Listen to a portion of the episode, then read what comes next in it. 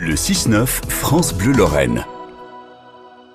Il est 7h56, comme tous les jours à cette même heure sur euh, France Bleu Lorraine. Nous avons le privilège de retrouver notre ami Vianney Huguenot pour euh, des euh, portraits. Aujourd'hui, Émilie Buscan, pendant tout l'été donc.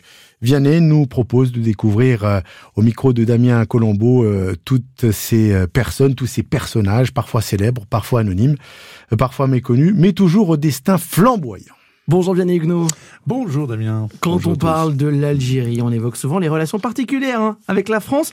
Mais savez-vous que c'est une Lorraine qui a probablement conçu le drapeau algérien? Oui, Émilie Buscan, native de Neuve-Maisons en Meurthe-et-Moselle. Alors, le probablement que vous dites est important car l'histoire est pas si simple. Hein. Récemment encore, des médias algériens s'interrogeaient le quotidien Al-Vatan questionnait les hommes politiques et quelques historiens sur l'origine du drapeau. Et voilà ce que ce qu'écrivait ce journal. Jamais une telle interrogation n'a suscité peut-être autant de malaise et de gêne.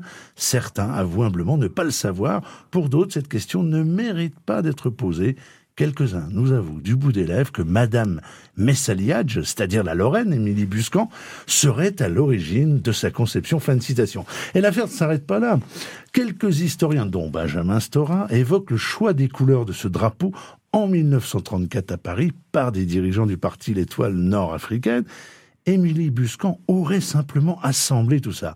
Mais alors, la jeune femme réduite euh, au rôle d'exécutante, ça colle pas vraiment avec la personnalité du personnage.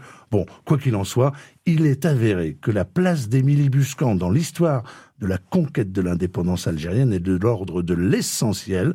Cela lui vaudra même l'appellation de mère des Algériens. Ouais, et elle restera pour les Algériens la femme sans laquelle rien n'aurait été possible. C'est ce que rappelle Mohamed Benchikou, son biographe. Exactement, qui est l'auteur du livre La parfumeuse, la vie occultée de Madame Messaliadj. Alors Messaliadj, étant celui qu'on appelle le père du nationalisme algérien. Alors pourquoi cet écrivain parle-t-il de la parfumeuse? Eh bien parce qu'après avoir quitté Neuve Maisons, où elle est née en 1901, où son père était sidérurgiste et anarchiste, elle débarque à Paris, elle a 22 ans, et elle est vendeuse au, parfum, au rayon parfumerie des magasins réunis et se rêve en autre Coco Chanel.